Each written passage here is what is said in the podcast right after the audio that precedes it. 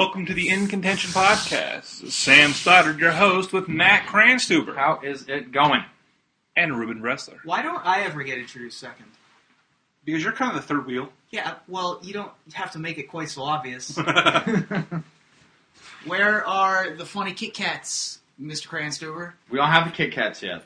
Uh, in case uh, if you listened to a previous episode, we talked about um, in Japan they have crazy flavored Kit Kats, and uh, one of our listeners was nice enough to to uh, donate us several of those, which we're going to try on the show. But none of those, n- n- they we have don't not shown have up them yet. yet. I'm so No. upset. So uh, yeah, What we do have, Hashtag- flawless segue, is Modern Warfare 2 results. yeah. we- Modern Warfare 2. So, uh, well, why don't we why don't we do our hashtag? Uh, talk about what we're going to talk about, then we'll get get into it. So, uh, topic numero uno is Modern Warfare Two. Uh, second one is spoiler alert. I'm sure you can Figure drive that what one that for what yourselves. that means. Is that like a uh, pun off of Red Alert, the game? No, it's like spoiler No, alert. like spoiler alert. Like Dumbledore if someone, dies. yeah, if somebody says something and then Oh, okay. I You know, thought- like remember, like remember, remember that one time when you spoiled that Gandalf comes back in the second Lord of the Rings movie. yeah, I'm sorry. I, next time I'll. Okay. Or if Spoiler I alert Romeo and Juliet die. or if I if I spoiled the uh, season two of Downtown Abbey on Downtown Abbey? Sorry, down, I call it Downtown Abbey, but it's Downton Abbey uh, because I saw it on BBC, and you guys didn't. I did, I actually. could. Oh, did you? Man, Well, we are so I- I- hipster. every time I would talk to Sam about any show ever that that he asked me to watch, I always just tell him don't don't talk to me about anything until I'm done with the show. He like gives me The Wire to watch, gives me Battlestar Galactica, gives gives me the shows, and he'd be like, God, "Where are you at?" Star would be the worst one to get. Well, no, but he'll be like, "Where are you at in the show?" And like, I could be like, "Well, I'm on season two, episode three. and then I'm like, "Did you get to the part where Johnny dies?" I'm like, no, I didn't. Thanks. so I just say, don't tell me anything. I don't care where I'm at. Wait until I'm done, and we'll talk about it. Anyway, uh, so spoiler alert. Uh, hashtag three, Stad Shoops, which you probably don't know what that means, but we'll talk But about you it. will. Uh, It's- that's, that's not a video game pun either, is it? No. Because I would really like these to all be video game puns. no. So, Uh, hashtag for PT Orlando. Uh, uh, small mini hashtag Star City LA. Isn't it Grand Prix Orlando? That's, I'm, I meant to say Grand Prix. Well, no, he wrote. I also wrote PT. Grand, idiot. Grand Prix Orlando. Magic And, Tournament uh, Orlando. Um, And last hashtag, Grandpa's cufflinks. which we will also get to. All right, so Modern Warfare 2. Wow. Uh, this last weekend, uh, the In Contention team hosted uh, an event with Comic Town in Columbus, Ohio. Uh, we did a modern tournament. It was a $500 modern tournament. We actually ended up having about 61 people show up for the event, so it was like over $1,000 worth of prizes, and uh, it was awesome. It was a great tournament. Yeah. yeah, super, super awesome turnout. Lots of lots of cool people uh, ended up coming. Um, all our favorite crews from around the state, and um, the decks were really awesome. Uh, so I know that you guys both played. I was there in a different capacity.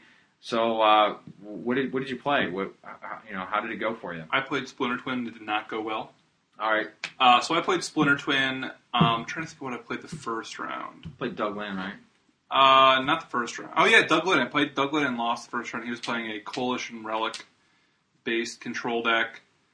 Uh, yeah, you know, and I, I felt like I had a pretty good matchup against him. I just gotten uh games. I think games two and three. I was uh, one game. I was all the Deceiver Exarchs. Another game. I was all the Splinter Twins. You know, like that kind of stuff just happens. I cast several. of just like uh, you know, like uh, what's it called sleight of hand, get a sleight of hand, sleight of hand, get a you know seer vision, Serum Visions, both on bottom. Uh, Now, what what um what list did you end up playing? Was it? Uh, just Todd Anderson's list with a few uh, cards that Kearney changed because he couldn't uh, get them, or there's like I don't Also- think this card's good.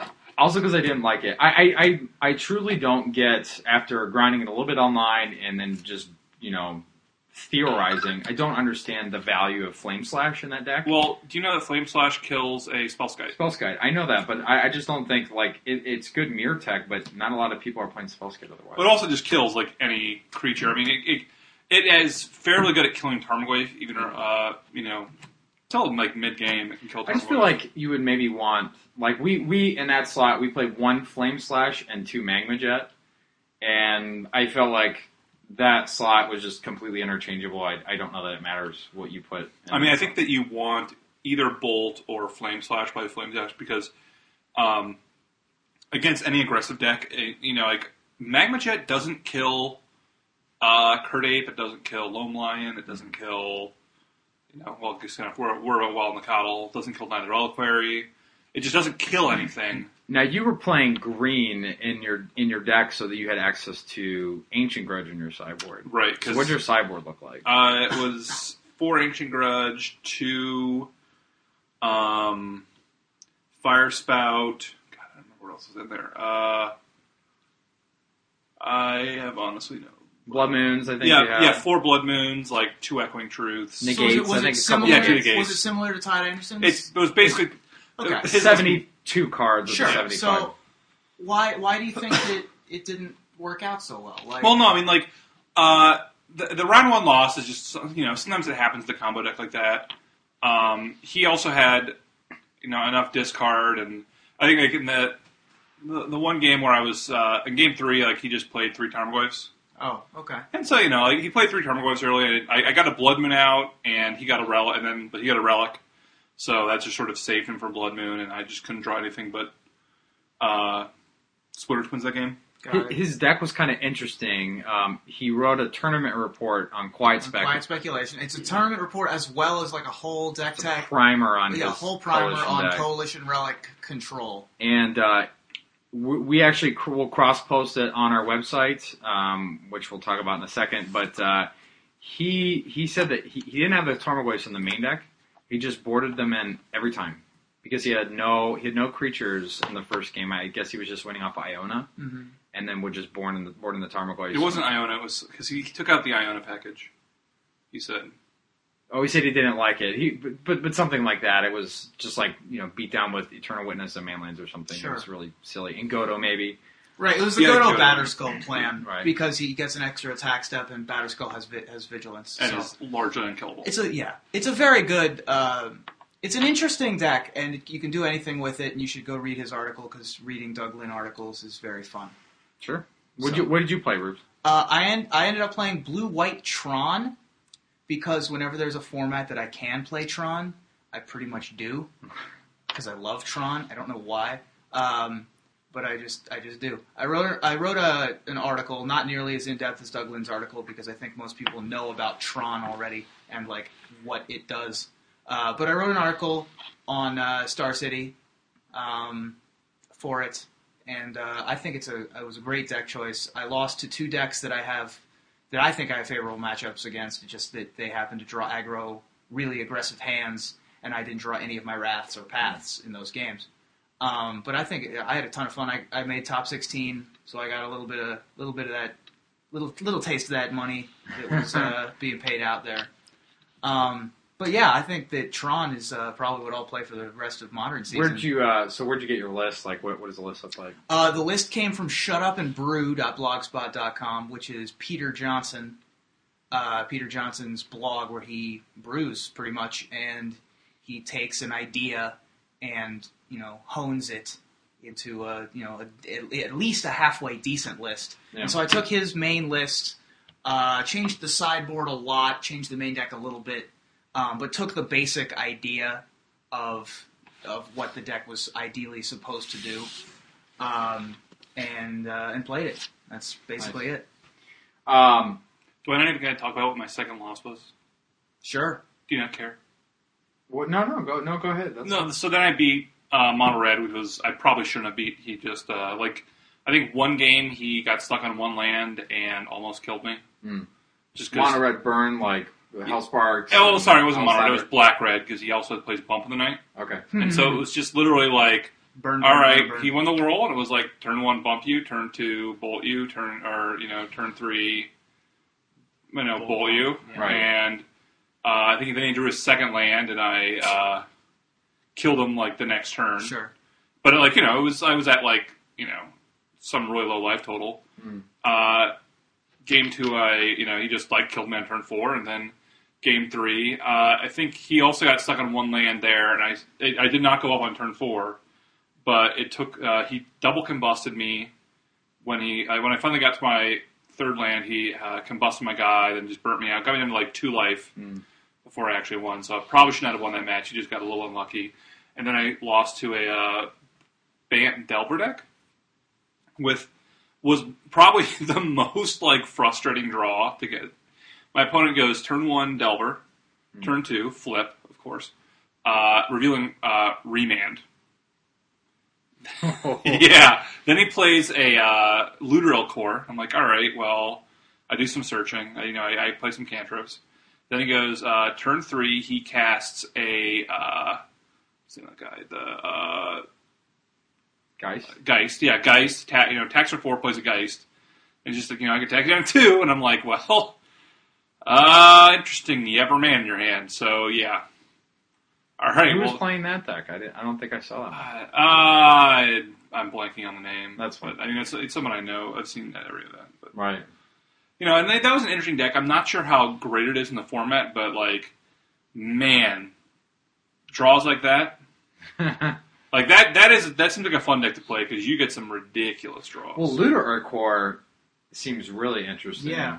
Carries around equipment pretty nicely. it does carry He pretty well. does. He does. So does. Uh, I I wouldn't be surprised if we saw some invisible stalkers hmm slinking around. As you know, yeah, he's he's pretty good. Um, you know, uh, well, I'll talk a little bit about the uh, the the overall tournament itself. Um, since I actually didn't participate in the tournament, I was more on the organization side, working with the store to run the event, and then also was uh, doing my own thing. Uh, set up set up a little shop to do my my sell my uh, pimp wares, if you were, or if you will. Um, Which we're gonna come back to with hashtag. Uh, Hashtag Plus Grandpa cost Cufflinks, links. Yeah. Um, so sort of, uh, I, I did want to play. If this hadn't been our tournament, um, I probably would have played a deck with Dark Confidant and probably Snapcaster Mage. Um, but uh, anyway, so when the tournament was over, that's when I had all the work that I did because I uh, worked with Mark Sun and we compiled all the deck lists um, and we put put it online and we created a Facebook uh, uh, uh, page to hold all the images so you can kind of see everything. But I'm cross posting any tournament reports that we get over there. So if you want to see the top 16 deck list, go to incontentionmagic.com um, and you can see uh, those lists. Uh, I, I wanted to talk a little bit about because you said Delver's flipping. Um, our friend Justin, he actually top eighted the tournament. I think he he was like five and one going into uh, going into the top eight. Um, and he he played a Delver deck, and his Delver's flipped twice. He had a Delver flip two times in seven rounds of, of Magic. Yeah. But still ended up doing well. So that, that I guess that's the power of blue spells. yeah, and in, in his top eight match against um, who was it against? Uh, wasn't it Doug Yeah, he played Doug. No, he didn't. Whatever. Moving on. Well, anyway, in his top Oh, eight, no, he played uh, Coop. yeah, that's right. he Oh, played, yeah, Coop, uh, Coop. Andrew Cooperfaus, Cooperfaus, Cooperfaus. I always call him Cooperfaus for some reason. He, uh, they're like, you know, he plays like turn one Delver, and I don't think he ever flipped it. Like every turn, it's just like, all right, all right, all right, all right. I mean, then he would like he'd be like, all right, and then he would like cast like a sleight of hand or something, and you know, just never drew a Serum Visions, never drew anything. And then pretty much every game, if he had flipped Delver at any point, he would have, you know, well, in the first like four, five, five turns, he would have won. It was pretty ridiculous. So, so the metagame was really, I would say it was like really diverse. I there was a would lot of too, different decks. Um, the top eight, actually, I'll just rifle through the top 16 real quick. Uh, there, the first place deck was Martyr Proclamation Rebirth deck. Which I lost to. Yeah. Uh, not surprising. just kidding. I mean, Wait, you lost to Martyr? Yeah. yeah. How? Uh, Didn't draw Mindslaver. Didn't didn't draw Mindslaver in any of the games. Didn't draw uh, drew two total Path to Exiles, and did not draw a Wrath effect. Had two Gifts Ungiven for all of them, which put two of them in my yard. You have no. El- don't you have a play Eldrazi? Yeah, didn't draw any of those. Uh, the actual just actual stone only drew. Uh, oh, drew two total Urza lands in in two games. oh, nice. So I drew nothing but uh, Azorius signets and like remands against the one drop deck. So that was great. See, if you were Yeah, playing that's Chalice nice. the Void, If I was playing Chalice of the Void, if I was that'd- playing that'd one, have been a good yeah, shot. that would be good. Um, so that was the first place deck. I'm sorry that you lost. To Yeah, it happens. Your I'm good not. matchup, but uh, come on now. Where's the camaraderie? Uh, second place uh, was Affinity. Third place was Affinity. Fourth place was Bant. Fifth place was Rug Tempo. Sixth place was Blue Red Storm. Seventh place was the Coalition slash Gifts Control. And eighth place was Blue Red Storm. So that top eight's pretty good. We have a what, couple what Storm kind of affinity decks were they? Uh, Ravager Affinities. The the second place deck. What colors were they? Uh, okay. All right. So the second place deck only had two Arcbound Ravager. Okay. Right. Now I I um, this was uh, John Johnson's friend Bryce, who actually ended up being an awesome guy. Yeah. I hope he comes down for more tournaments. We hung out after, and he was he was a really cool dude. Um, but he was trying to put the deck together, and I gave him everything I had, but I only had two Ravager. Well, as he was playing throughout the day, he he actually said that Ravager's Right. the worst was, card in his deck. he was testing earlier in the week and said that two Ravagers probably the correct number. Because every time he had one, he was like, okay, that's fine. But every time he had two, he was just like, this is the worst Yeah. possible card. yeah, he, he he didn't like. He also um, But was it was it? The question is, was it like the white version with tempered steel? Was it the red version No, with? it's it's it's he he runs Glimmervoids and Mountains. Um, it, it I'm having a little trouble reading his. He he runs the white for Steel Shaper Steel Shaper Gift and red for Shrapnel Blast. So it's like Okay. right white red. Is he But play- the thing that's he interesting playing- about his deck is he has three Ink Moth, Blinkmoth. yeah, most of them do. Yeah, so that's yeah because you don't have all the artifacts. Right, and so my question basically is: Is he playing the four galvanic blast, shrapnel blast? yes, Okay. There's there's like two different versions of Affinity. One is that version, and the other version is the one that's playing tempered The other, steel. ver- the other version had Fling in it. Um, yeah, I think between I think that was Owen's deck. Um, there were two affinities. Hey, it, just just go over to Ma- in, incontentionmagic.com and go look at the list. Um, they're all posted there, and uh, but that that was the top eight. And uh, but, but again, two affinities, two sort of uh, tempo slash aggro-ish decks, a martyr deck, and two storm decks. My understanding is something like three of the red robot decks won PTQs this weekend. Yeah, They I- did. They are. That's pretty much emerging as the top deck to beat right now. And the thing is that they are Affinity is much less susceptible to artifact hate than it used to be. Hmm. Uh, it used to be you could just stick a Kataki and they had no real good way to deal with it. But now they have less artifact lands. Yeah, the artifact, know, uh, you is know, gone. they they have uh, most of them have ways to deal with it. Like the white version doesn't have as many ways, but you know if you have a tempered steel out, then your guys are huge anyway, Mm. um, and so it doesn't quite matter as much. Uh, if you're playing the red list, well, you have shrapnel blast and galvanic blast to kill Kataki, so she's not as scary. Hurkyl's Recall is still annoying, but you you know you, can recover from it fairly easily. Mhm. Uh, even the Shatterstorm type of effects, you know, they still leave your land. So it's not like they can just play turn four Shatterstorm and destroy your whole board. You know, you can still have all your lands in play afterwards. So, uh, you know, Ancient Grudge is still very good, but you have to be um, really mindful with the deck about what you're getting rid of. You have to, of course, stop their super fast draws. But cranial plating is, uh, you know, one hit with cranial plating will probably kill you with Right. against the deck because Right. you know, they have four shrapnel blasts, four galvanic blasts. I mean, that's nine damage between two of those cards right there. Um, the bottom half of the top 16 is, again, kind of a similar situation. We have two more affinity decks. So that's four affinity in the top 16. It's 25% of the metagame. Right. Interesting to note. Get your Ancient Grudges out. Um, we have a uh, four color tempo deck, uh, another twin deck, uh, a blue black reanimator deck, which was similar to the one that, that we played. Actually, we may not have played that one on the stream. Uh, Blue-black-white. uh, it's Goryo's Vengeance, Emrakul, Jin-Gitaxias. Okay. Um, and then you use like you know uh, Oona's Prowlers to discard your guys and then animate them at instant speed. Uh, there was also a bug deck, uh, a blue black re- uh, I said that right, uh, blue red storm, and then Ruben playing Tron. Hmm. So pretty pretty interesting. Yeah, it was a pretty diverse metagame. I think that um, one thing is that, that you'll, I don't know how good of uh, research people do at PTQs, but this one had a very, there's a lot of information to be garnered here because you guys did a good job with the deck lists and there's a lot of photos. And there's, there's pretty much more coverage for this than there will be for any tournament of a similar size. Um, I think that people were more apt to bring out experiments to this type of tournament rather than to a PTQ Oh, sure. sure. um, which makes sense. Um, but you know, it's still interesting that in spite of people bringing out experiments, a lot of those experiments still succeeded Mhm. in an, in a field that had a lot of storm and affinity. Yeah. So I mean, there was a Rakdos Cornarium in the top eight. Yeah. That's pretty cool. All right. I think the other thing worth noting is that uh, we didn't say Jund in the top sixteen. Yeah, I didn't see. I think I saw a couple Jund decks. Um, John Medina and Gr Wade came down from, or came up from Cincinnati rather. Uh, it- so we were happy to have them come up and play. And, and John was playing a uh, a Jund deck. Jund deck. Yeah, he And- unfortunately got paired up against Living End in the first round. That's not a great matchup. Hoy. Yeah, and the, there was a we were Mark was going around taking uh, photos of matches as they were happening.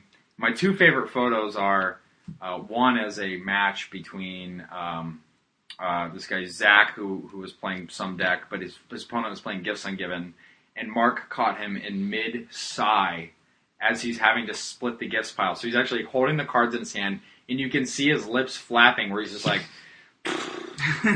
just like holding these cards trying to split it, That's which I, great. it's really awesome. And then uh, the other picture is um, a living end deck versus eggs, yep. and it, it was just like you don't see that. that, that- that's a pretty That's it's a pretty rare matchup. Yeah. You don't play test that matchup much. yeah no. So whoever, I guess whoever draws the relic there is probably going to win, uh, or not the relic, the Tormod's crypt, yeah, I guess. Tormod's Crypt. Um, so anyway, that that tournament was a great turnout. It was a good uh, segue into you, you know we have PTQ season is modern. There's going to be a lot of tournaments, a lot of talk. We're probably going to see a lot of articles. Um, there is definitely room to brew in this format right now. Uh, the decks that we thought were going to be sort of the dominant decks, I'm not seeing as much of. I mean, I'm seeing more twin, but I think I'm seeing more affinity uh, than I than I thought that we were going to see. Uh, if you were to talk me, to me two or three months ago, I probably wouldn't have said any, especially because you know people are people are playing Ancient Grudge. Um, you know, people thought Birthing Pod was going to be a good deck to beat, so they were playing the Ancient Grudges regardless. So I think you're definitely going to see any deck running blue. Would be pretty crazy not to play Hurkyl's Recall or some way to deal with affinity out of the sideboard. Yeah, you need something. Yeah. Uh, it just you know it, it's it's the default aggro deck of the format. And it's, it's a good one. Yeah. And it's got the it's got the pyroclasm that only gets artifact creatures, Yeah. which seeing that one or only gets non artifact creatures. Seeing that card in action, uh, What is that good against though? That's what I was wondering. like Delver. yeah, Delver, Okay, Noble fair. Hierarch decks. I mean, it kills an, a Hierarch and a Geist in one sweep. Yeah, Um, you know, it's it's I got mean value. I've, I've seen a lot of that, and I'm, I always kind of go, I'm not sure what that's so great against. yeah, I, you know, I, I I just think it's uh Maybe know, you needed it. You probably you might actually need it against the proclamation deck because Oh. um, it, you know it doesn't kill their you know their when they get their gigantics or uh, Serra uh, Ascendants. But yeah, it'll take down a ranger that wins search for well a what- student of what's more scary is figure destiny. what, what, the, what the one of the things the deck can't beat is when uh, the proclamation deck just gets infinite hawks Yeah. Mm, because you know it plays Mistveil Plains, mm. and so what it does is it just keeps putting like you know it gets like all four hawks, and it you know plays out three hawks, and then Then they all one die, and it Yeah. puts in the bottom, plays it, searches it out, right. and so you know how do you you have to get your ink moth nexus around that, Mm. which if they have three hawks out, it becomes pretty hard to do that. That at least gets the hawks out of the way, so maybe you have enough room to uh, to get in there. I kind of uh, am able to figure out what the tech is um, when I go to sell a card or something to a vendor, and, and a dealer will point at a Mistveil Plains and it'll be like a dollar. I'm like, oh. Well, apparently, people are buying that card, and so Mar- Martyr is a big deck. Uh, the the Proclamation of Rebirth is like five or six dollars now Yeah. in real life, when that was always like a fifty cent card. And it's like twelve or something on Moto. yeah, because they're impossible to find. I mean, that that's, Yeah. that that was like you know ten years ago. I ago. would love to see exactly how much welding jars would be just from this tournament. If What- that if that well- technology picks up. apparently Bryce said that the welding jar were, were the best cards in his deck. Yeah.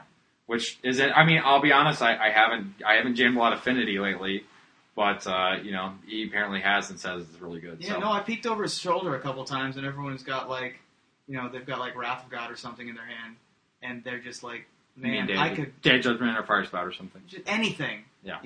Ancient Grudge in the in the Mm-hmm. graveyard and be like, man, I would have survived this turn destroying that Inkmoth Nexus if only. Yeah. You know. Well, the, I think part of the issue is that um, I think Ari Lax in his article that Affinity was basically 56 bad cards and uh, cranial plating. Mm. Yeah. You know, which is why a lot of the play Steel Shaper's Gift because it's just basically white search your deck for cranial plating. Right. It's just number, you know, numbers five and six. Uh, and protecting it's really important. So welding jar, you know, pretty important to uh, keep your cranial platings alive. Yeah.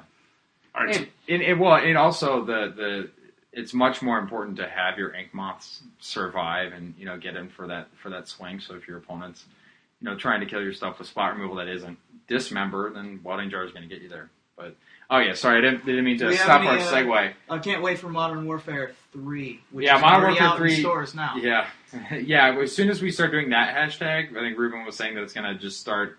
Uh, it's going to start trending with actual Yeah. Modern Warfare Three. Well, we were trying to do on actual Twitter, not for this. We were talking about doing MTG Modern Warfare Yeah, I 2. think that'll work just fine. But Uh, and also an, a reminder: if you are a listener and you aren't on Twitter, you're missing out on a lot of good Magic discussion that happens throughout the day. So if you uh, like to have idle things to do when you're, uh, you know, waiting in line at the uh, grocery store or going to the bathroom or something, then Twitter's pretty good to uh, keep you entertained.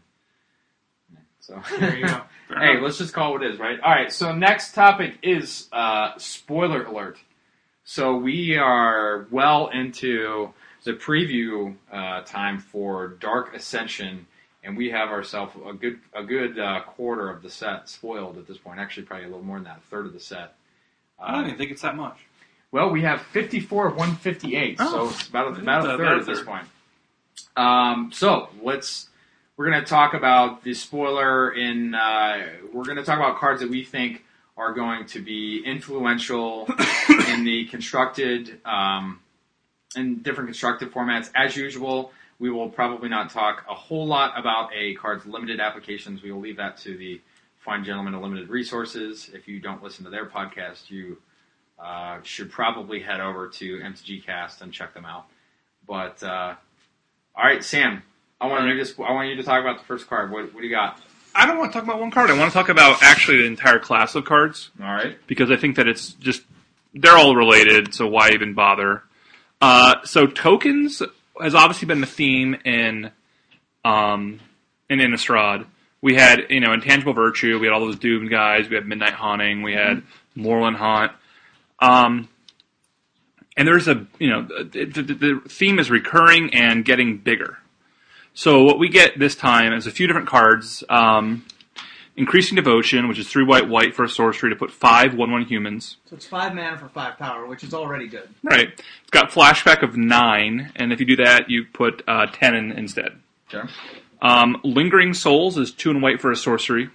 Put two one one white spirit uh, tokens with flying on the battlefield. So they um, A sorcery midnight haunt. right the sorcery. Except for that this one has flash. yeah it's flashback of one of black. Also the other one makes humans, so it becomes uh, pretty interesting with uh, um, Champion of the Parish. So he gets Oh, a wow. yeah, and same thing with Gather Townsfolk, which is one and a white for sorcery, to put two uh, one one white humans. Right. So you attack with your, for three with the Champion Parish on turn two, and uh, that has something called Fateful Fateful Hour, where if you're at five or life or less, you put five in instead of uh, instead. So Probably talk about three Doom, Doomsayer as well. Yeah. yeah, Thraben Doomsayer Speaking of Fateful Hour, is another card with uh, Fateful Hour. He taps to put a one-one white human creature token in the battlefield, and if you have five or less guy or five or less life, you put uh, creatures, other creatures you control get plus two plus two. So a whole cycle of tokens. Um, I, I, a few weeks ago, or actually probably last week, Aaron Forsythe basically said, "If you thought Sorin was awesome for tokens, wait till you see what we got." Right, and- we are already starting to see. And Sorin is the other card that is um, obviously you know everyone's talking about him. It's two white and a black for a planeswalker. Comes in with three loyalty plus one. You put a one-one black. It's very important that it's black. Um, uh, vampire with lifelink into play. If it was white, then I would just auto play um, like four um, intangible virtues, four on appears, Right. and then everything else produces tokens. Right. But they're black, so I, you know maybe that's not the right way to go. Maybe you just play virtue instead of that. Um, minus two, you put a emblem into play that all your creatures get plus one plus zero, And I think that emblem, like the emblem thing, is really important because there's no way to deal with it. It's just there forever. No Disenchant, no wrath of God. It, it, it's just always there. I got a comment on that when you're done. and is minus six is you destroy three permanents your opponent uh, three permanents and you get them. Well, it, which is the, which is unreal Right, because if they would be destroyed, you get Right. them. Right. So, like, there's actually just no way. For, Well, I think they go to the graveyard and then you get them. right, but there's actually just no way for a control deck to deal with that. Well, like actually, it's not always best against control because a lot of times you're going to be in a situation where your minus six is going to be like, well, get through lands. Well, it's destroy. it's it's hard for that. It's for- only destroy creatures. Oh, and the planeswalkers. Oh, yeah. Well, God, I thought it was permanence. no. That is much worse than I thought it was. It's No, but- still quite good. But you're, It's still you're good. still taking like I, I, I guess more like mid range kind of decks are never going to recover from. Well, yeah, and they can't play a guy out if if if Sorin's sitting on five or six. Yeah. they're going to be. There may be. Well, maybe I can't play this guy out because you know if he has if he has removal or if he has some way to stop this attack, he's just going to be able to take control of it. Um, I played Sorin. We did a cube draft last night, and I added about ten cards from the new set. Um, and Sorin, my first pick was Sorin, which I was lucky enough to have him. I promise I did not fix. I did not stack the pack so that I had him. My Right. second pick was Bitterblossom. So I went into black white tokens, and let me tell you that uh, nine times out of ten when I played Sorin, I immediately put him in and made an emblem because the emblem is so good that it, it- it's it's it just feels so amazing to be able to play the emblem and then play guys next turn, and then those guys get that bonus. You know, unlike Ajani, where like if you use the minus ability on Ajani, all the guys have to be in play. All your guys, all your creatures have to be Right, and if they di- if they wrath, then you're you know you don't really get a whole lot out of it. yeah, and um, so I I would either do that or or you could just plus one and put a guy into play and then emblem emblem. And at that point, I mean, if you're Emblem, playing, emblem, emblem. yeah, I mean it's it's it's pretty it's pretty uh, uh, lethal, and I'm he's going to be really good. And let me tell you, if you're building a tokens deck, don't cut corners. You need four of this guy. He's extremely important. Uh, you need four of him and four intangible virtue. I'm sure. So Um, I've been uh, the other card that I that I think is very interesting in tokens is the black white land. Yeah. Uh, a lot of people, you know, I think everyone's very much focusing on Gavony Township, which is, of course, you know, from Innistrad, where you pay two, uh, two white and a green and tap it to give all your creatures plus one, plus one. But I think this card might be better in a lot of decks. Uh, what it does is you pay two white and a black and tap it, and all of your creatures um, get death Death touch and like, yeah, Death Up and Death Ship and Lifelink.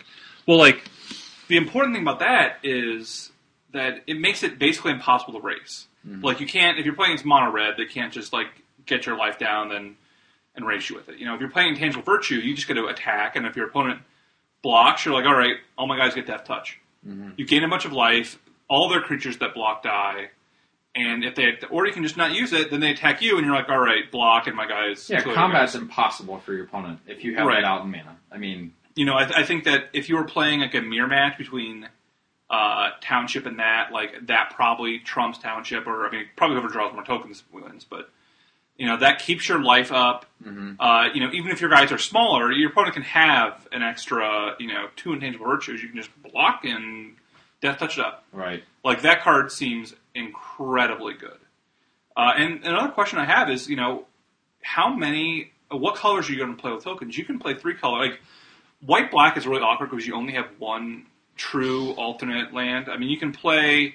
There's a few other cards you can play. You know, you can like, uh, oh god, I don't want to play Shimmering Grotto, but you know, you you know you you don't really have a lot of options. Right. Yeah. But if you play three colors, it's not like much more difficult because, you know, if you want to play, uh, for instance, uh, black, white, green seems like the one to play because you get three planeswalkers that produce tokens. You get um, This- That's the most awkward mana because it's a it's a no because you have the white, green. isolated You're playing mostly white, right? And you're splashing, and you get isolated chapel. You get in the black green. the black green. Yeah.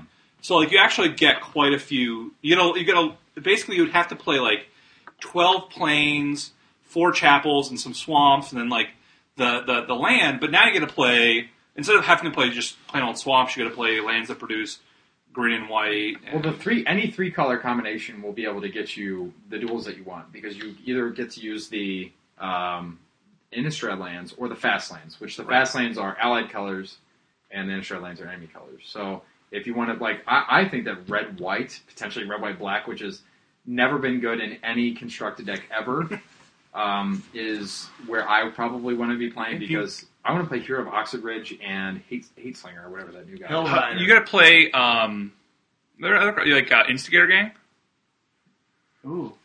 All the four drops. right? You also have Hero Bladehold. I mean, I think that we'll probably see this deck be a little bit different after the rotation. Once hero, once both of the heroes rotate, um, because I, I'll- I guess I just want to talk about the card that I love in this set. I, this is probably my favorite card so far, Hellrider, and he costs two in a red red, so four mana. He's a three three with haste, and uh, his his text says whenever a creature you control attacks. Hellrider, Hell Rider deals one damage to, to the defending player. So, So by himself, he's basically a four-three. he's a four, he's a four three, yeah. Uh, we had him in, in cube last night, and our uh, our teammate who drafted him had Decree of Justice, and was able to do things like cycle Decree, make a few tokens on his turn attack. I could very easily see on the you know the three end of your curve, end of turn Midnight Haunting, your turn play this after having played a couple token generators. That presents a lot of damage, especially if you throw in things like you know intangible virtue or some sort of anthem effect in the mix. Um, you know, but but again, I, I think uh, it's hard to, to decide if he's as good as Hero of Oxid Ridge. You know, Hero of Oxid Ridge provides that plus one, um, but this guy's is unblockable. So I, I'm not really sure which is right. I guess it's going to depend on how big tokens is, because obviously Hero of Oxid Ridge is pretty good against tokens because they can't block them. But he, Yeah. that's my favorite card uh, spoiling the set so far. Like I, I just don't know. Like I even know, don't know if you want to play those because I think for your four drops, you're going to end up playing um, uh, Hero Bladehold. And Sorin. No, that's what I'm saying. Like right now, I don't think I don't think he has a spot yet, but I definitely think red is a great color to pair with Sure. white for tokens. You have burn too. I mean, if you want to be hyper aggressive, um, you have a, a, a, a good dual land, but you know red's really more the splash. If anything, you're not you're not going to rely on it, which is again why that card's probably a little bit less good because it's red red. But um, yeah, I, I'm I'm a big fan of that. You know, you, you, go ahead, Rube. You were going to say something. I'm I'm moving on. go ahead. You guys are talking about bad colors. You know what's a good color? Blue. Blue's a good color. You guys are talking about red cards and black, white. Come on, blue. All right, all right. I so want what, cards that draw other cards. So tell me all the awesome All right. cards that have been spoiled. So we've got the, okay. The be- the one that excites me most is Secrets of the Dead, because I wanted. I played Burning Vengeance in a tournament when it first came out, and when I played Burning Vengeance, I was like, man, this would be awesome if I had something else other than Burning Vengeance to do in my Burning Vengeance deck. The deck needed an Astral Slide to its Lightning Rift. You know what I mean? It needed a way to garner card advantage in addition to the way that it kills people. sure, sure. Now it has that. Mhm. Uh, Secrets of the Dead is What an does it enchantment. It's two colorless and a blue, uncommon. When you cast a spell from your graveyard, draw a card. So a few things. One is uh, Burning Vengeance. Uh, in much the same way, you're you know you flashback a thing twice, you deal two damage, and you draw a card, and you draw a card, right? So you've got lots of different things going on. Uh, it's another three mana enchantment. It's not real hard to deal with. The most important thing I, I see here though is uh, for other applications that aren't Burning Vengeance is whenever you cast a spell from your graveyard, it doesn't say flashback. So whenever you, let's say, retrace Raven's crime in Modern, or you cast your Gravecrawler after having a sacrifice outlet, let's say. You know what I mean? Mm-hmm. So there's lots of different things that you can do with that card. The other So one, like I, the River Kelpie. It's a it's a new Yeah. River Kelpie. We might be able to do some Exactly, and it doesn't. Yeah, and it's easier to get into play, and sure. I mean, River Kelpie doesn't really strike fear into the hearts of most Magic players, but I think that this card certainly has applications. Sure. You know, uh, the other card I'm really excited about is Thought Scour, which is the new Mental Note. Um, a little bit better mental. much better than Mental Note because it targets a player, so you can mill your opponent if you really want to, Hmm. uh, and it's an instant. So you have a friend with your Dream Twist if you want to play that version of the deck. hmm Um, it's really good in the sort of like the if there's ever going to be a Splinterfright kind of deck with uh, with Ghoultree and like those kind of cards, then that'll work also. But it's also really good in the Secrets of the Dead Burning Vengeance deck because Mhm. it's just another way to draw cards. Right. Right. And fill up your graveyard with Snapcaster Mage. I mean, there's lots of little applications with that guy. It's a common. It's not gonna. It's not gonna. You know, have its name up there, in flashing lights as the all star of the set. But I think it's certainly going to be a role player in a in several different decks. Sure. That's a card to pick up foils of, if you're into that sort of thing. Mr. Yeah, I mean it's common too, which is nice. So it, it definitely will lend itself well to uh, to uh, to limited and that the, the mulch decks. So Um, let's talk about this card. Right. I, I think I'm going to the same card you are. I think we're all going to the same. Uh, card. i- is it a, is it a legendary creature human? oh no, mine's an artifact. Mine was a legendary creature human. Yeah. Okay, that's fine. Talk about her, then we'll talk about the artifact Natalie spoilers. All right, sounds good. Uh, so Thalia, Guardian of Thraben. Ooh. This is like I'm. It's funny because I was thinking about this almost exact same card very recently. I was going, man, because like you know I was looking through like stuff and I'm just like, I wish Glowrider. yeah, I wish Glowrider cost one less mana I did too. You know what? That's crazy. because you know, and you know, and I've been looking a lot at Maverick and Legacy, and it's a card that like was almost good enough for Maverick because it just fits so well into, that, into the way the deck works. That, that sort of hate bear deck. But like, God, I wish, I wish you could cast it, like you know, and now you can because it's two mana. It is a legend, which means that you you know, which is just very very good because I can only imagine the just rage inducing if you just went turn two this, turn three this. Right. If it didn't Oh, have a name yeah. and it was just Guardian of Thraben, and you were like, turn two Guardian, turn three Guardian. Gotcha. Thanks. Good luck with the wrath. Yeah. Yeah, no. I'm, I'm glad that they didn't do that. But yeah, it, it seems great. It's going to be great in Legacy. Standard, I don't know. Like it, the one thing I'll say about it is Well, right now in Standard, it's awful because every deck runs four gut shots. right, true, true, true. But But it makes gut shot cost a colorless. yeah, and if the token decks Wow. take off, it's uh, it's actually really good against token decks because even though it is a two one, I mean, if you play it on turn two, like what are they going to cast? I mean, Right. they're not casting anything until turn four. No. It's also got first strike, which is not insignificant. I, I think that this guy, um, it, it probably will be most at home in a tempo-ish type deck rather than a um, like a, a strict aggro deck. Last night I watched somebody have a Grand Arbiter on the board and a no, I had the Thalia. He had the Grand Arbiter. I wished I had the Grand Arbiter on my side of the table. Mm-hmm. Um, if there is any way that we can get another sphere effect or some way to lock the opponent out of the game that way, then then he could be pretty good. But the fact that he Probably not in this set. no, no, but like I, I just want to be I want to be playing this guy and monetize and like I that just seems really really good to me. But you know, again, maybe I'm maybe I'm a little too disconnected here. I definitely think that this guy's. I mean, this guy and I presume I know what you're going to talk about as next card. Both have applications in every format. Sure- oh, definitely. Like this guy's going to see play hashtag in vintage. Mm-hmm. Yeah, Um, definitely will. So- Especially because of the last card that we want to talk about. Yeah. So uh, actually, one more one more card before we get to the All get to the main event.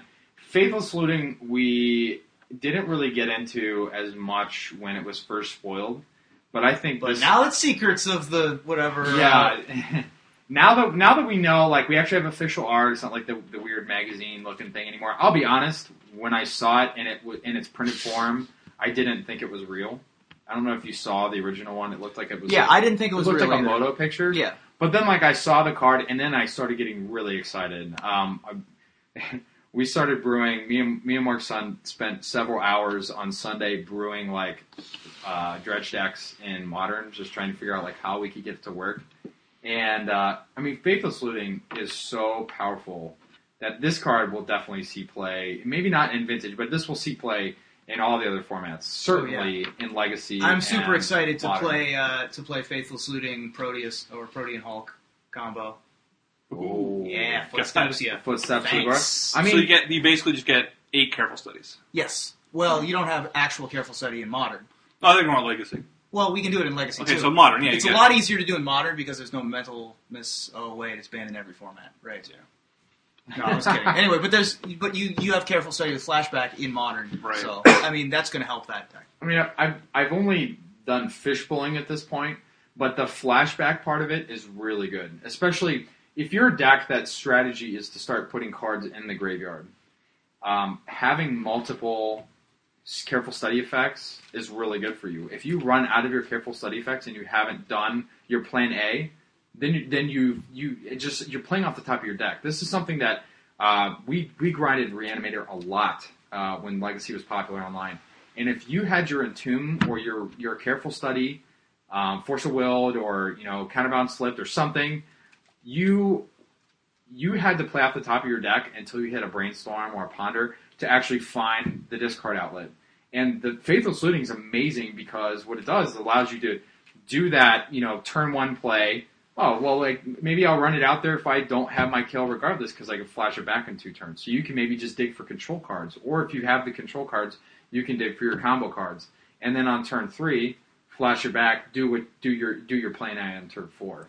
So being able to flash this back later in the game is huge. And the flashback is not like seven mana, it's three mana, and that's not a lot. Yeah. So Because you can go turn one Faithless Looting, turn two Desperate Ravings, turn three have your choice of which to flashback. Like Right. that's profit, right? yeah. Somewhere. uh, unless you're casting a three mana enchantment, I'm telling you that deck is going to happen. I'm going to make it happen. All right, people. Go for it. Have fun. But now we've got. You guys know what we're going to talk about now. It's the last spoiler we're going to talk about. We promise. Yeah, well, we'll we'll talk about more spoilers as they come out, Right. maybe in the next cast. This episode. But this one, this is the granddaddy of spoilers. This is Uh, a great card. I love it when development makes uh, random nifty little cards like this. This one is very well designed, and I'm sure you. I know you have an appreciation for design, and I can see like this is very well designed. You're probably just we're clearly talking about. jacks. We're clearly talking about Oh, yeah. jar of eyeballs. Oh yeah, Jar Bibles. No, No, uh, the card is Grafdigger's Cage, and uh, first of all, if you, if you go go if you're listening to this not in a car, go look at the art for this card. Okay? Yeah.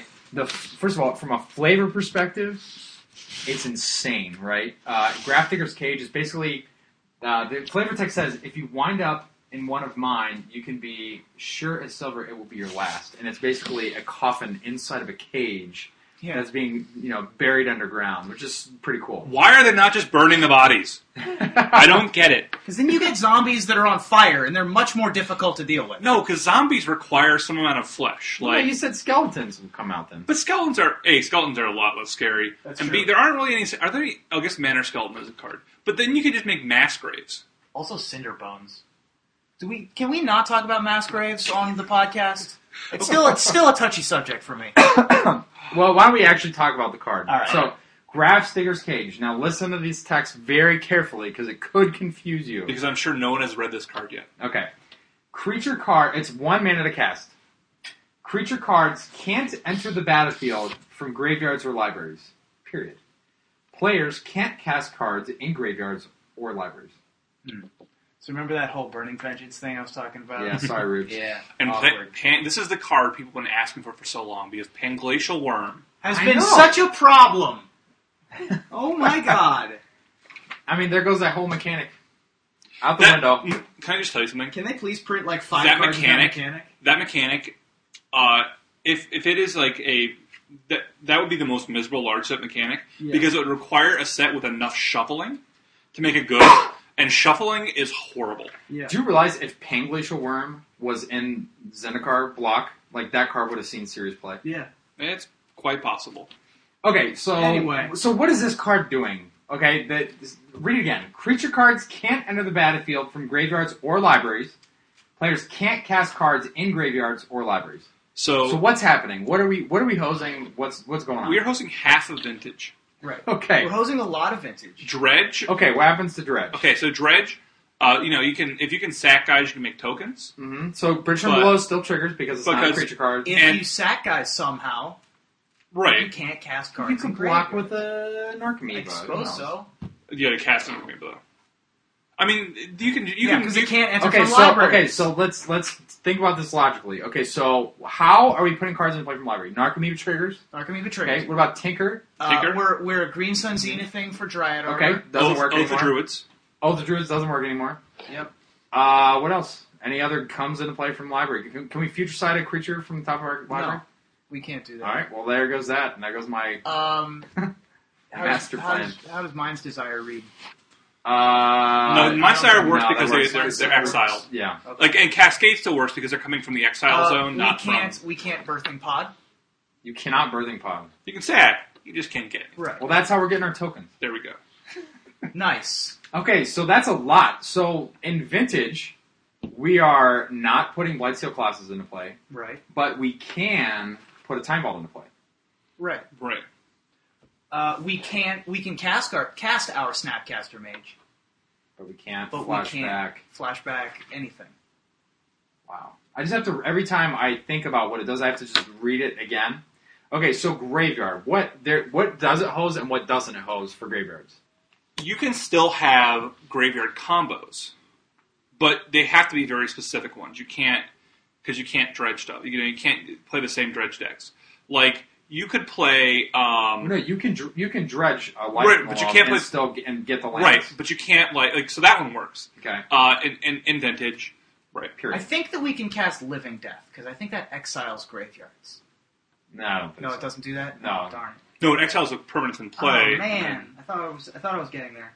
Um, that's pretty huge. I mean, I, I honestly think that that, that opens up some uh, some space for some different kinds of decks to come into play. Like a gifts deck that doesn't rely on creatures actually gets better because of this card. Because you can Right. play this card if you're playing, you know, Life from the Loam and other And such Tron. What I Perhaps? spells. what I, Tron, sure. so what I like about this card is that we have seen in the past uh, most hate cards are very blunt. It's like okay, uh, Tormod's Crypt is like as you know that's what's it do? I just get rid of the graveyard. You know what is uh, you know. eh, You know all these, you know, cards. You know what a A shadow Storm of sanctity. Can't be the target. What does Shatterstorm do? Well, this just destroys all artifacts. Sure. This is a much more elegant hate card. Mhm. It doesn't have it. It is uh, has a bigger scope than most hate cards, but it doesn't hit everything. Right. So it's not This like it's much more like Pithing Needle in that way. right or uh, Sabo's Web Yeah. or you know one of those. It doesn't replace itself though. No, it doesn't. Well, thank God, it doesn't replace itself. Yeah. No, but it's, it's just one of those cards that everything you know it, it it hoses certain decks, but not other ones. So it's not necessarily better or worse than the rest of the graveyard hate, but it just you know it. But it, it adds extra functionality. Like it really just seems like a card that was incredibly well designed, and it's going to see a lot of play. But it's not going to completely replace all the old ones. It's not like how, um, you know, uh, Tormod's Crypt you don't like see as much of anymore because you have, you have Nihil Spellbomb. Mhm.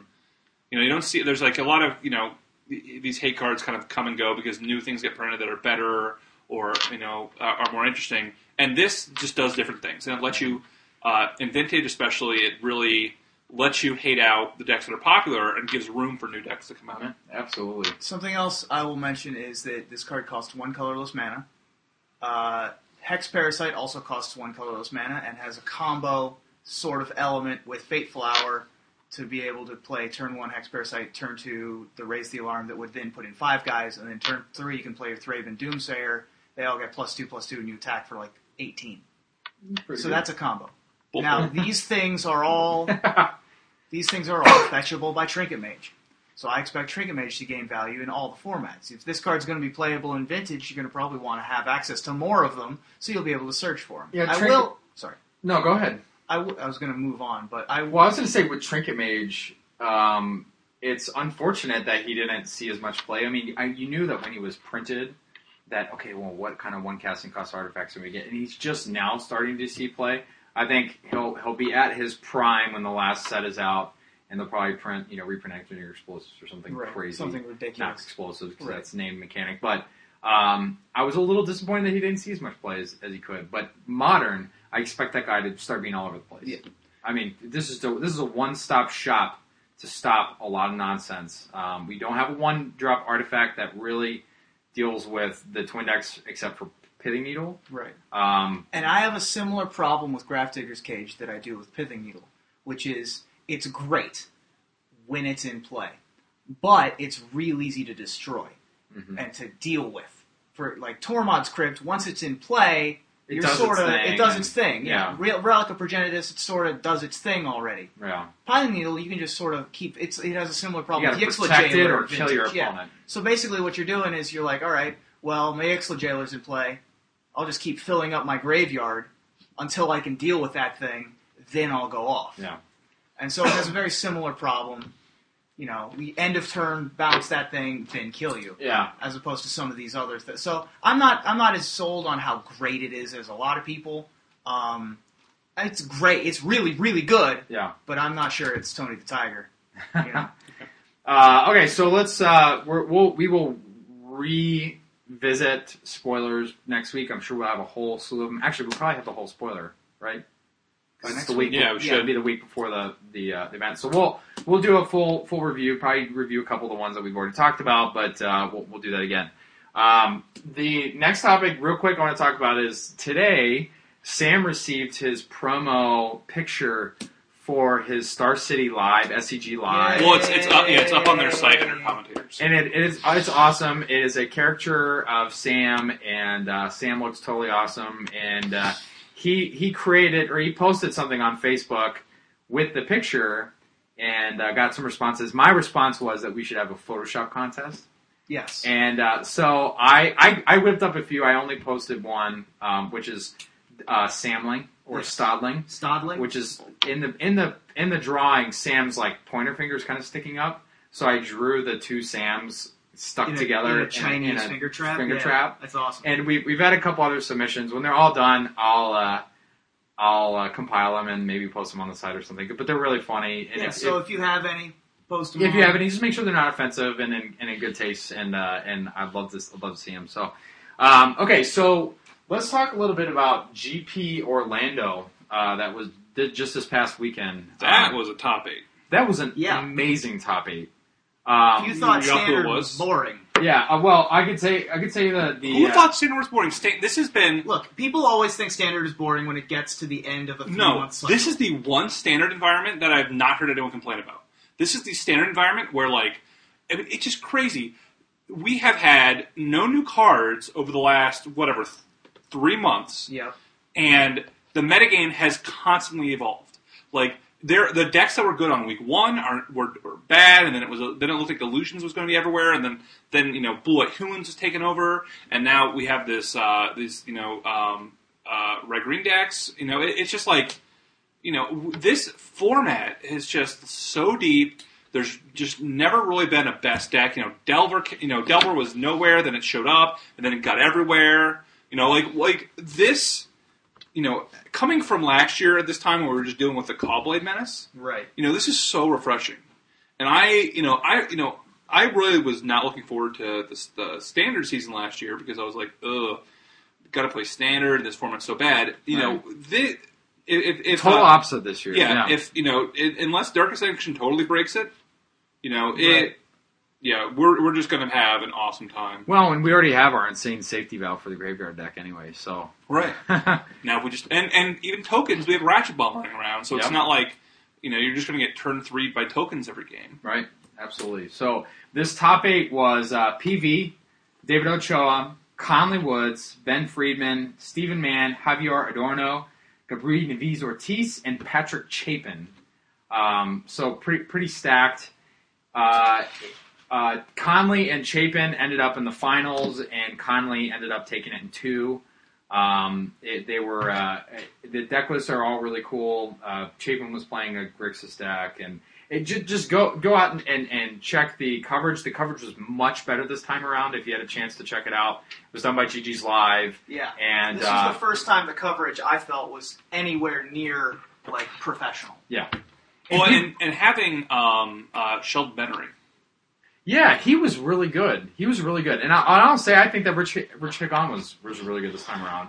Um, I think uh, that any any person that I've talked to has been very complimentary of the GP coverage, so um, I think that they're doing a good job. But you know, standard is obviously going to get very very mixed up here over the next couple weeks. The first big standard event that we have coming up is going to be Star City Cincy, which is in a couple weeks. It's it's Mhm. right uh, right after Dark Ascension comes out. It's one week after release. So Which, any of you, which weekend is that? that's February 11th. February 11th. So hopefully Which- you don't yeah, have which I know- Valentine's Day planned. Which I know because I can't do anything that weekend. Uh, Yeah. Um, so you know, if you are in the Midwest and you can come to Star City, Cincy, and you want to brew, this is going to be the time to do it. Um, and there's going to be a lot of cool people there. Uh, Two thirds of the in contention team will be there. Sorry, Sam, that you won't be able to, to go. One third, I think. Ruben's given the. Uh, Rube, you're not going. I think that's my girlfriend's birthday weekend. Uh, and Valentine's. Yeah, you're not getting out of that one. yeah. So, anyway, um, you know, the GP coverage was good. We watched a little bit of the Star City. Um, Star City LA was this weekend. There was a guy who top eighted uh, with his green white humans deck with no sideboard. Uh, some would say that that would uh, prove that this uh, standard metagame was a little loose. Others might say that it was a testament to, the, to how good the deck is. I'm not saying the standard metagame's loose. I'm saying that the Los Angeles scene in co- in combination with there being a pro tour that weekend, Grand in com- Grand Prix that weekend, in combination with there being less prize for the Star City events in general, means that someone who doesn't have a sideboard might be able to top it. Yeah, and the pros are hitting up the uh, Grand Prix circuit real hard at the beginning Mm. because the uh, the way that the new pro point structure works out, getting forty points to make you like a platinum or whatever Mm. is so like is so huge of a benefit. That's where you get like airfare and hotels Yeah, and everything. Yeah. compared to like 39 where you you know you get the same as level t- as, as like the you know qualified for everything benefit like they you know if if you want to get there you got to get you got to start going get go hard and you got to get as many points you can like Right. you can't just be like well I'm gonna try and like level six and if I hit level seven that's great like I'm gonna try on level seven but like it's not you know I don't have to go to everything like you need to build your points up real quickly Mm-hmm. and just get, get in there. And you know, you have, you have to know because you're going to know pretty pretty quickly. It's not like you know, with the old system, you could sort of really be like, well, I'm on track to get to this level. Like, it's fine if I don't hit the you know this these two tiers because like the price. It's a big jump, but it wasn't as big as this. Like, you know, you need to, if you know, you're going to know pretty quickly.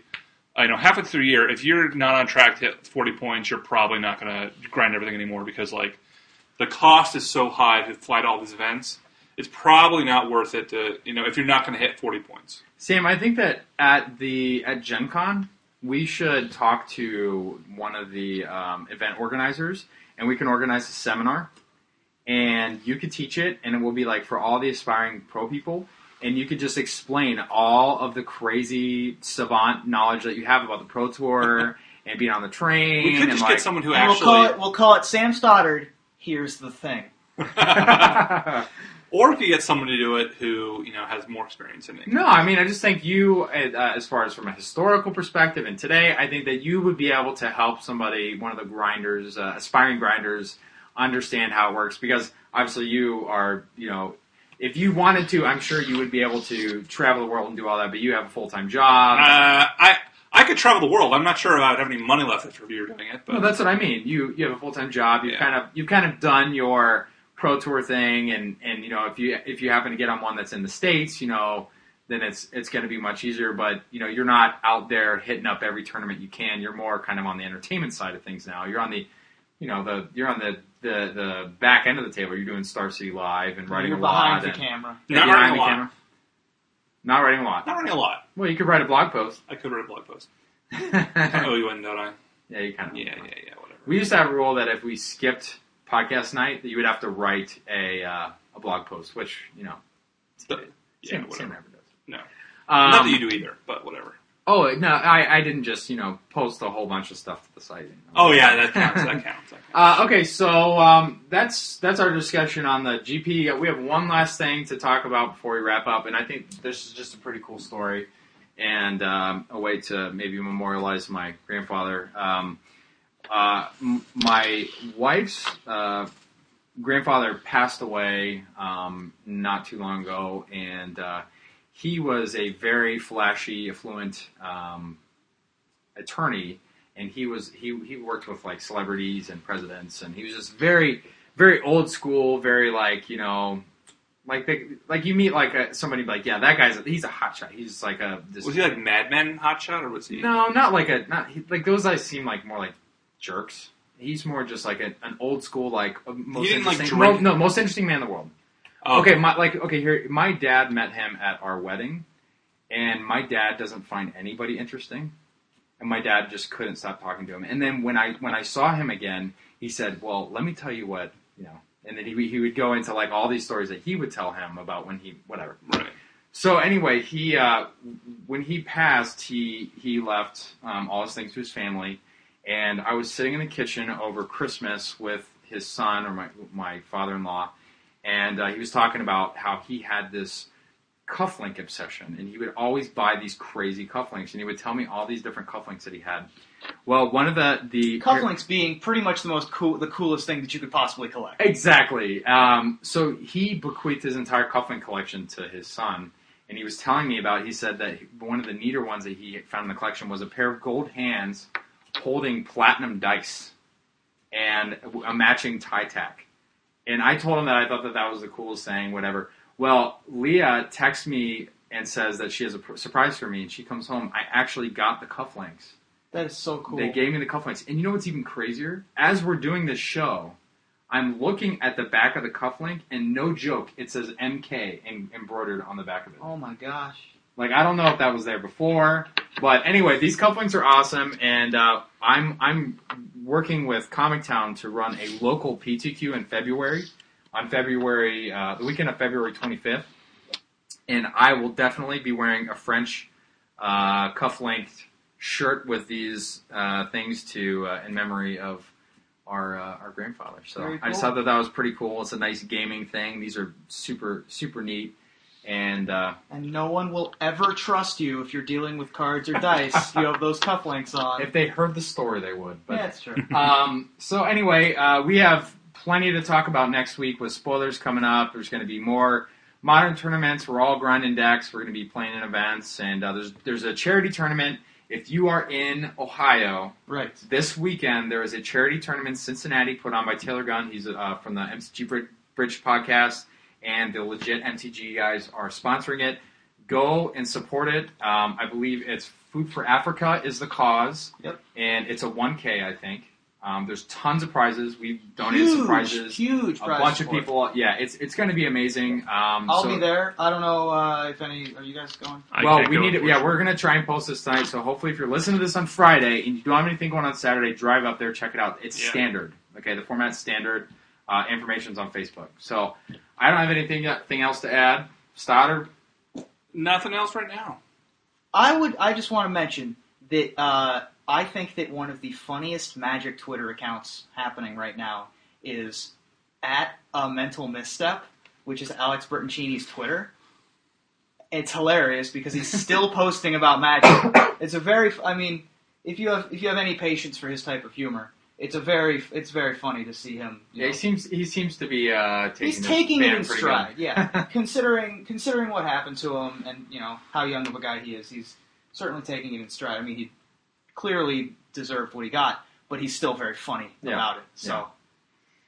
well, that's all I got. All oh, right. uh, I have uh, an additional Twitter now at Ruben Bressler for non-magic related non-magic things. stuff. So Unfortunately, I don't my- follow anybody that isn't magic except That's for my fine. sister. But if you have, if you would like to follow me, uh, that's I have updates. I'll create an I'll create an account. I never checked it. Yeah, that's fine. That works. Oh, Uh, that, that'll have all of the show, the stand-up shows that I'm going to be doing, as well as occasional. Oh, nice. So, Well, yeah, maybe, maybe I will follow. all right. Awesome. Well, until next week, we're in contention.